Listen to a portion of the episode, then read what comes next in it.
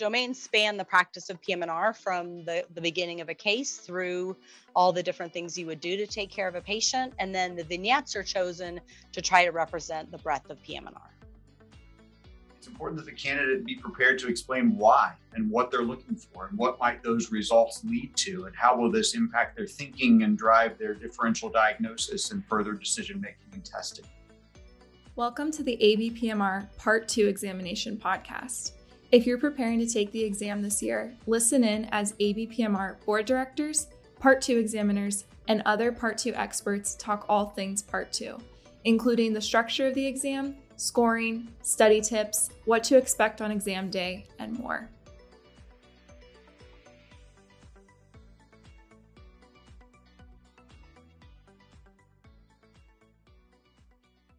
Everyone. Welcome back to the ABPMR Part 2 podcast. My name is Lizzy. I'm the communications coordinator for the ABPMR. And today we're going to discuss the structure of the Part 2 exam and talk about the different domains of the exam to give you an overview of the Part 2 exam and how going through it will work. So, joining me today for that discussion are two ABPMR board directors, Dr. Susan Garstang and Dr. Jeff Johns. Dr. Garstang is the Associate Chief of Staff for Academic Affiliations at the VA Salt Lake City Healthcare System in Salt Lake City, Utah. She's a staff physician in PMR at the VA, and she previously served as the residency program director at Kessler Rutgers New Jersey Medical School for 10 years and UT Southwestern for four years before that. She also serves as a clinical associate professor of PMR at the University of Utah School of Medicine and she's been on the ABPMR board of directors for two years. And before that, she had 10 years of experience as a Part 2 examiner.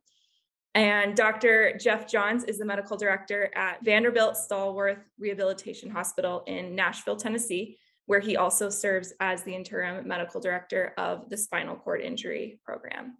He's associate professor and vice chair of PMR at Vanderbilt University Medical Center, and he served as an ABPMR board director for four years. And then prior to that, he had 12 years of experience as a part two examiner. So thank you both for being on today. I'm glad to have you two as our tour guide through the exam, and I know you'll have great insight on the domains today. Before getting too far into the details of the exam, um, I think it's important that we start with, with some technical details of the exam. So Dr. Garstang, can you start us off by explaining how the part two exam is structured? Yeah, so the part two exam consists of two 50 minute exam sessions with a 10 minute break in between. Each 50 minute exam session has two examiners who discuss four patient vignettes per session. Thus, the complete part two exam covers eight vignettes. And you mentioned vignettes. Can you explain what those are, just so candidates are clear? Sure. So each vignette is essentially it's a patient case. So it starts with a clinical case description and then there are questions about the case and the case sort of unrolls as you go through the sections. So examiners will lead the candidates through the five domains, providing additional details regarding evaluation, diagnosis and treatment as the case unfolds and then leading the candidate in a role play. There are five domains for each vignette: data acquisition, problem solving, patient management, systems based practice, and interpersonal and communication skills. We're going to go through each domain a little bit more in detail in a few minutes. Perfect. And then could you also explain how the structure uh, with these domains tests a candidate's application of knowledge? So the vignettes are designed to provide an opportunity for the candidate to demonstrate application of knowledge to a patient scenario, just like they do in the practice of PM&R. This includes clinical skills at assessment and diagnosis, patient management, working within systems of care, and demonstrating interpersonal and communication skills. So the domains are designed to kind of give a overview of a candidate's full scope of practice and how they approach their patients and care yeah the the domains try to span the the domains span the practice of PM&R from the, the beginning of a case through all the different things you would do to take care of a patient. And then the vignettes are chosen to try to represent the breadth of PM&R. So that's a great overview of the structure of the exam and how the domains are structured. Um, Dr. Johns, can you explain more about how that plays out during the actual exam and how the exam is administered? Thanks, Lizzy. I'm happy to. Um, so in this, uh, you know, the, the, virtual exam administration format, uh, there will be several people in the virtual room, the, the candidate themselves, uh, and there will be two examiners on screen. So three people really on video. Uh, in addition to that, there will be a proctor from ABPMR staff who's not on video. Uh, and there may be an observer that, that may be there at times that would be one of the um, senior you know, writers for the exam or one of the directors of the board who are really coming in not to evaluate the candidate in any way, but to make sure that the exam integrity uh, is, is, is good and to evaluate the examiners and give them some feedback if needed about uh, the, their examination techniques, et, et cetera. So uh, if there's these extra people off camera, I don't want that to cause any angst or anxiety to the candidate. Um, they're, you know, the, the proctor is there to, you know, address any technical issues, an observer if they're there um, for a particular vignette or through, you know, one particular part of their exam. It, it's not to further evaluate the candidate themselves. So there will be two examiners on camera uh, during each 50 minute session when there are four vignettes. Um, both examiners will be um, evaluating the candidate for, for each vignette. However, each examiner will really only administer or be the kind of the speaking examiner for two of the vignettes for each session. So in the other one, they they'll be quiet, they'll be muted, uh, but they'll still be on camera and they are still part of the evaluation process. Uh, and it adds to our examination validity when you have two independent examiners uh, evaluating the candidate's responses and professionalism and patient assessment and communication skills, et cetera. So um, that, that's the logistics about what it's going to look like when the candidate comes into that virtual room and who might be there. Yeah, thank you for mentioning mentioning the ABPMR proctor. I think that's important for candidates to know. Like, um, it is a virtual exam, so they'll be in a Zoom room, and then they will see both of their examiners on camera. But then the ABPMR proctor will be present in the meeting with their camera off and muted, so they're not taking part in the exam. They're just there in case there are any technical issues during the day of the exam.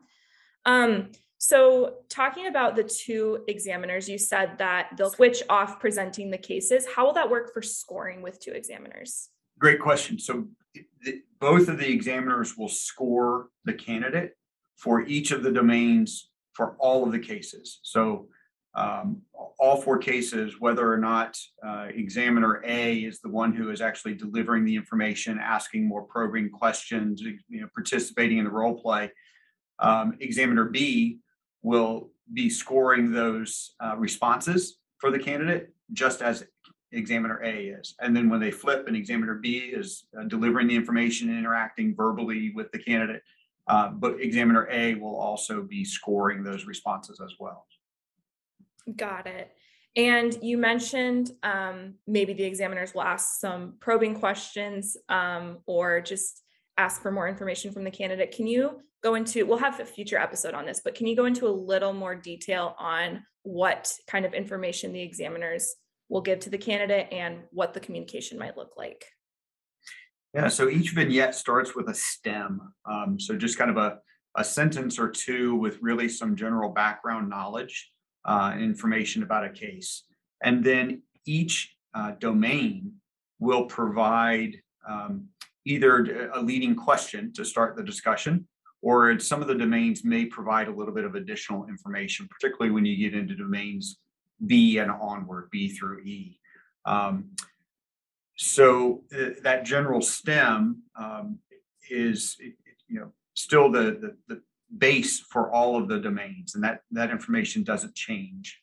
Uh, it's also important to know that, um, you know, let's say in, in the data acquisition, there are many things that are, you know, the candidate may ask for. And I think Dr. Garstang is going to explain domain A in more detail in a minute, but there are many things that the, that the candidate may ask for uh, with regards to history and physical examination.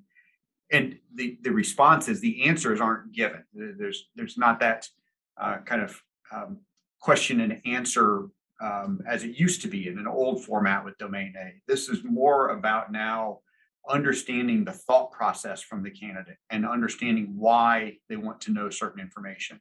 Therefore, domain B, when you get into things like problem solving, uh, there will be some additional information given that might have been revealed in domain A through that history and physical examination and kind of the normal flow. So, um, so that stem is the baseline, and then there may be some additional information, or there will be additional information given uh, in uh, most of the domains as you proceed through the question, the vignette.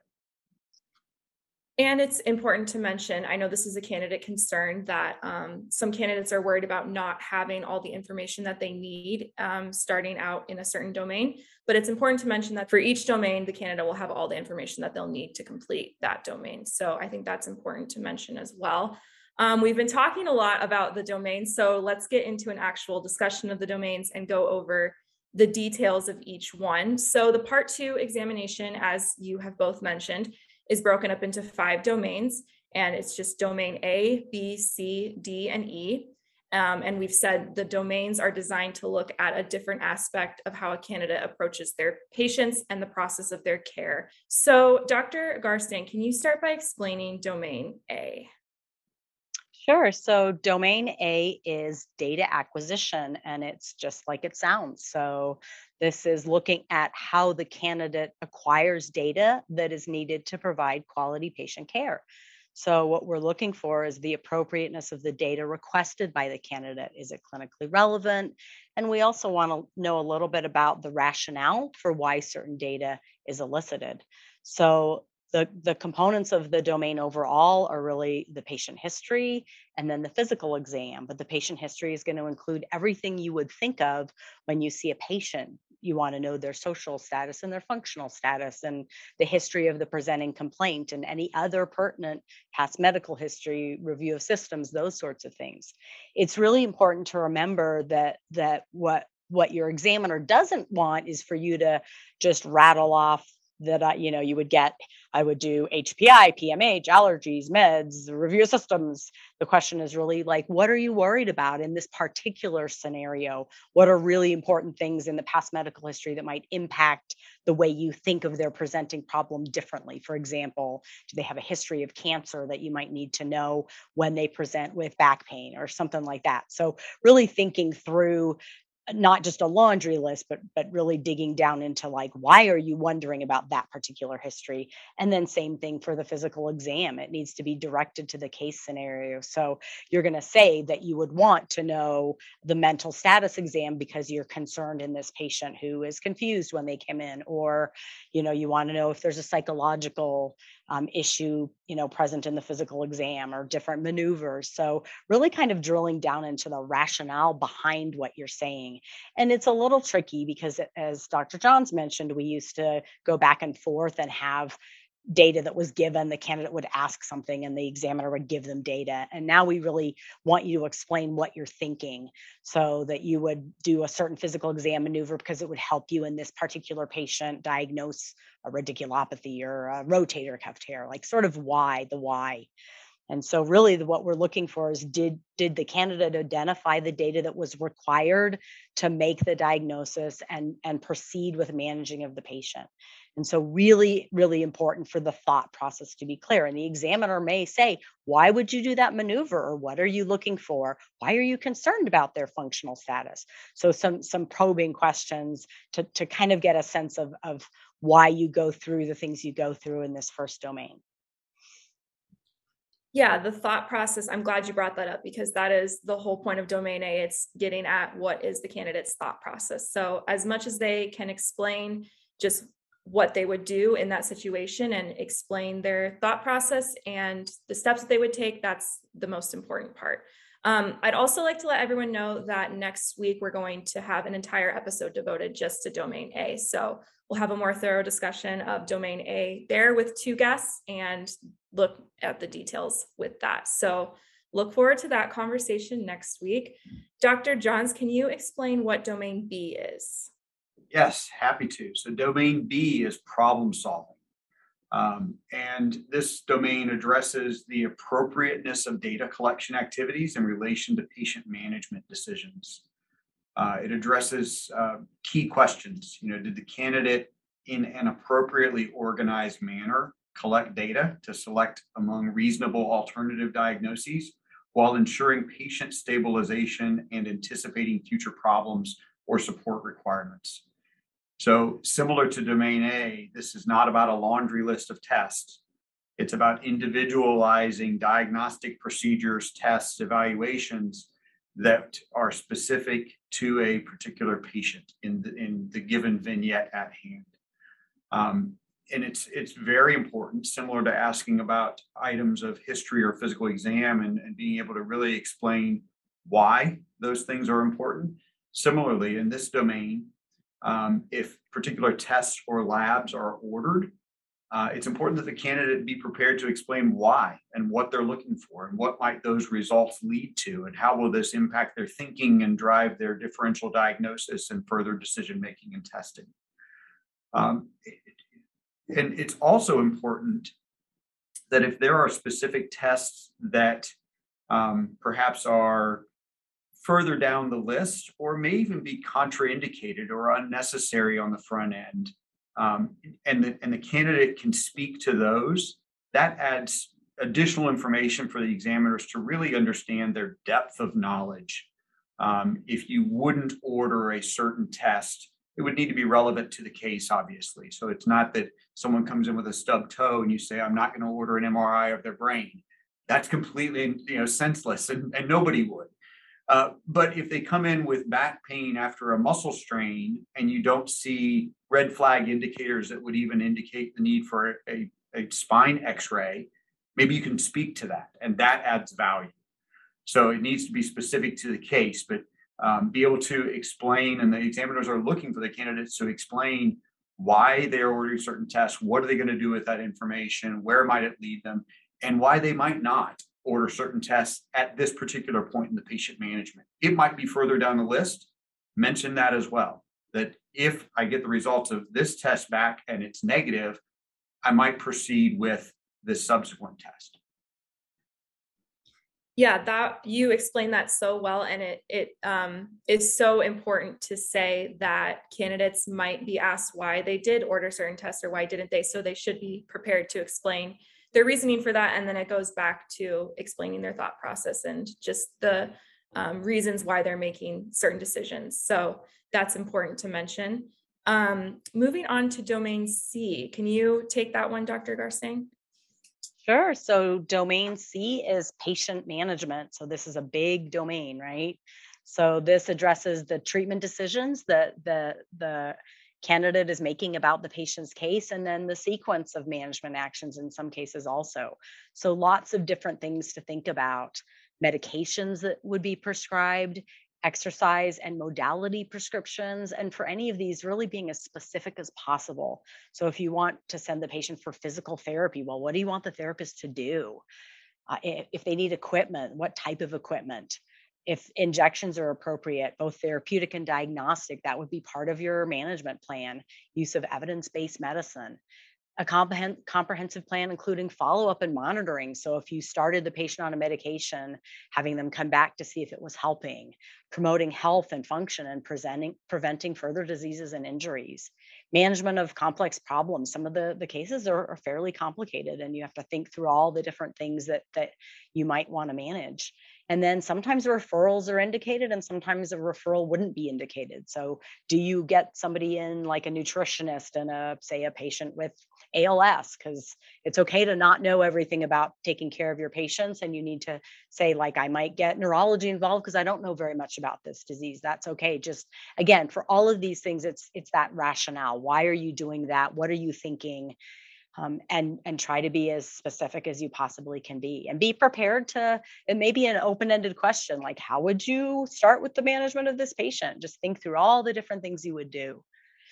The questions that that this domain is addressing is did the candidate treat or direct the appropriate treatment at appropriate times? And did the can- candidate arrive at an informed and appropriate plan based on the information that's been given in the vignette up to that point Perfect.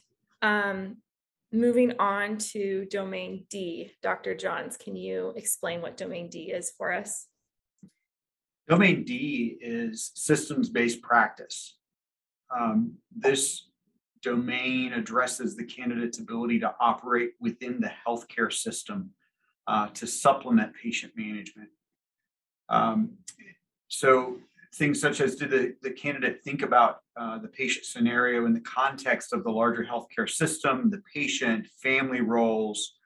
Um, it, it's not uncommon in this domain to um, need to consider things about team management and to be able to explain and speak towards um, interdisciplinary team roles and appropriate involvement. And again, not looking for a laundry list of who might be involved, but for a given scenario, a given vignette, um, which team members will be involved in a particular patient's uh, care and what might they be uh, asked to do specific to that vignette.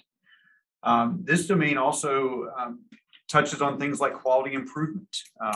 Root cause analyses, um, thinking about different aspects of team management when you get into things like the QI or, or root cause analysis, um, and, and, thinking about what team members need to be brought to the table to evaluate and um, potentially implement improvement plans. Um, and that that's beyond sometimes even just the clinical team members and may get into more healthcare administration and systems issues.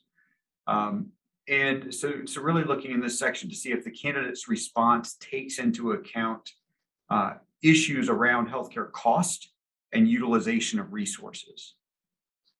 And then lastly, domain E, Dr. Garstang, can you explain that one for us? Yeah, so domain E is the interpersonal and communication skills. Um, I don't know, for some people it's their favorite domain, and for some people it's their least favorite domain. Um, this domain looks at how our candidates interact with a family member or a patient. Uh, depending on the vignette, it's going to be a little bit different, but but really it's looking at the the way the communication occurs. So this is the role play. Um, and the examiner will start off, you'll be told who they are and uh, kind of a framing quote and then the candidate responds and we're really looking at communication skills listening how our response is given. Is the person compassionate and sensitive? Do they demonstrate respect? Are they sensitive to diversity issues that might be kind of under the surface? Are they are they showing ethics and professionalism in their responses one of the things that's so nice about having an oral exam is that you can do this type of thing. It's not just a pen and paper. It's a it's a real life back and forth exchange and it really measures something a little bit different in terms of how people interact so there isn't as much of a focus on the information the medical context of the discussion but we do expect that the care is going to be you know high quality evidence based that the information that's presented to the the patient or to the family is accurate but again that it's framed in a in a way that's compassionate and and well communicated and so this is looking at if the candidate is able to provide appropriate explanations and respond ethically and sensitively to the patient and the patient's family, and if they're communicating effectively with other support staff, or maybe it's a coach or an employer. Um, really, just that that communication, those skills of communication. Yeah, and that I think domain E shows a key difference between the part one and the part two exam, where there's just some things that you can't get from a written exam and that um, can't be demonstrated just on something like the part one exam, where it's testing your medical knowledge. This really is testing your approach to certain situations. And yeah, it's um, really shows just the difference between part one and part two and why they're both important. So that's good that you mentioned that. Um, so that is an overview of the domains. We talked a lot about the different details that candidates will have to provide in each domain. Can you explain how much a candidate should explain during the exam? So what's a good balance of too much information and too little information as they're explaining their thought process? I, am happy to start if you if that's okay. Um, I would say err on the side of providing too much information the examiner will step in if they feel like they have um, heard enough to really give a good, a thorough assessment, evaluation of the candidate's uh, knowledge, understanding, thought process. Um, and, and I'll kind of add to that um, the, the fact that, you know, as much as possible, I want to encourage candidates to not worry about time.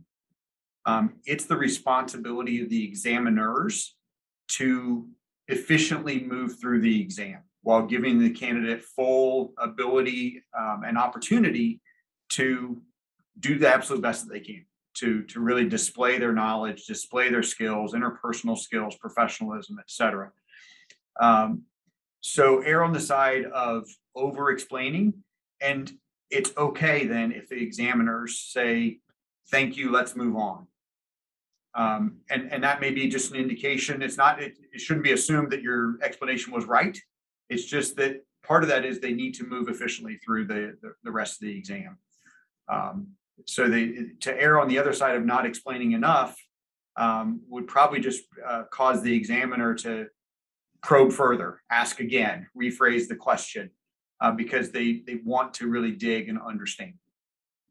Is there anything that you wanted to add to that, Dr. Garstang? No, I think that was a perfect answer.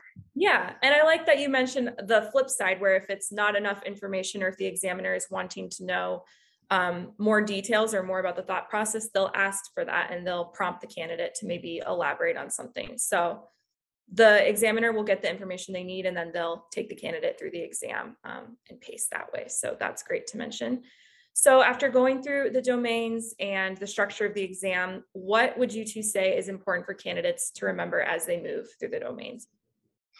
I think it's really important for candidates to know that all the domains are scored independently and that the candidate will be given all the information needed within each domain to answer that domain's questions. I think candidates sometimes get a little freaked out because they'll miss a, a diagnosis and they'll think like, oh, oh I'm going to fail this whole test because I missed the diagnosis.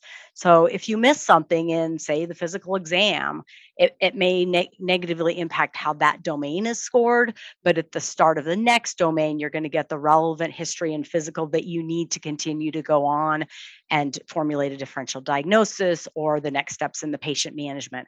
And so each section, each domain has a stem that gives you what you need to successfully complete that particular domain and get that independent score.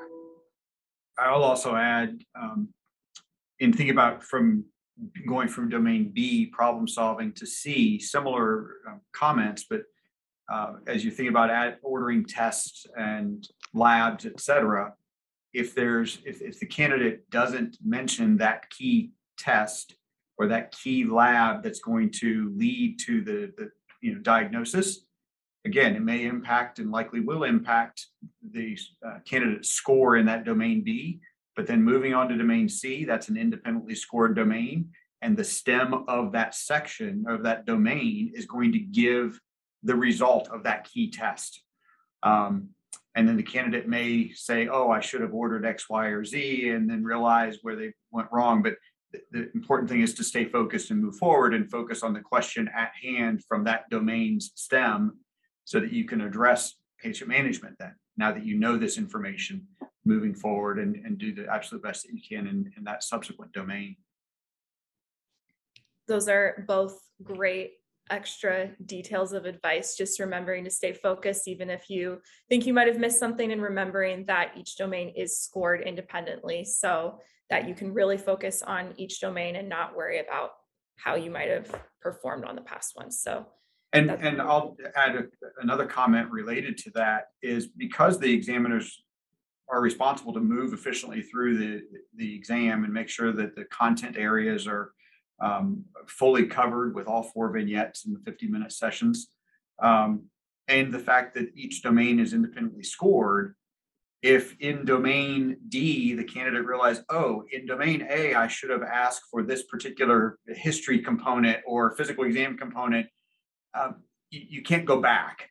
You can't you can't kind of say, oh, I, I, I meant to fill in that bubble on the test. You know, you've moved on. We're into a different domain, and and you know you need to continue to move forward.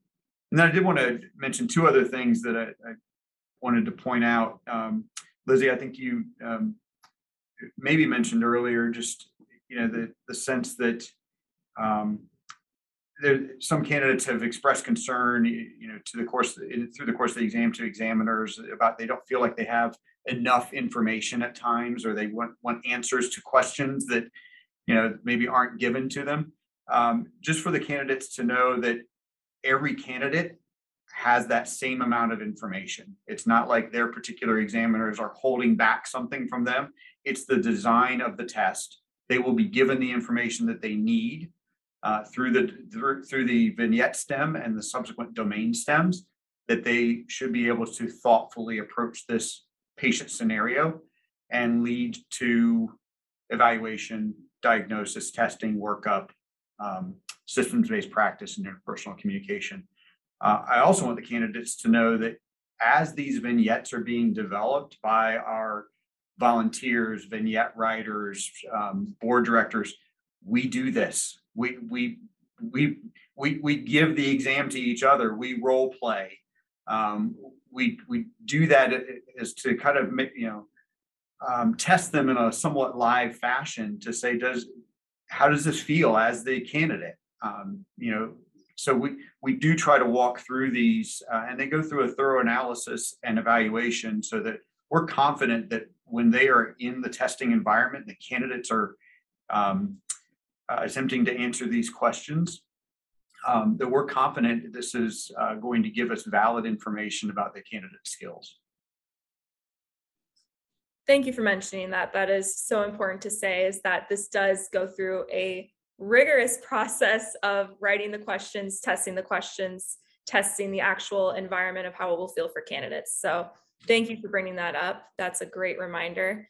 Um, as a reminder for listeners, all this information that Dr. Johns and Dr. Garstang have gone over today is on our ABPMR website and specifically the information on the domains with the important questions that are addressed in each domain is on the part two examination page. So that website page is linked in the episode notes here. And we also have more resources for the exam on the part two podcast page, which you can find in this episode's notes as well.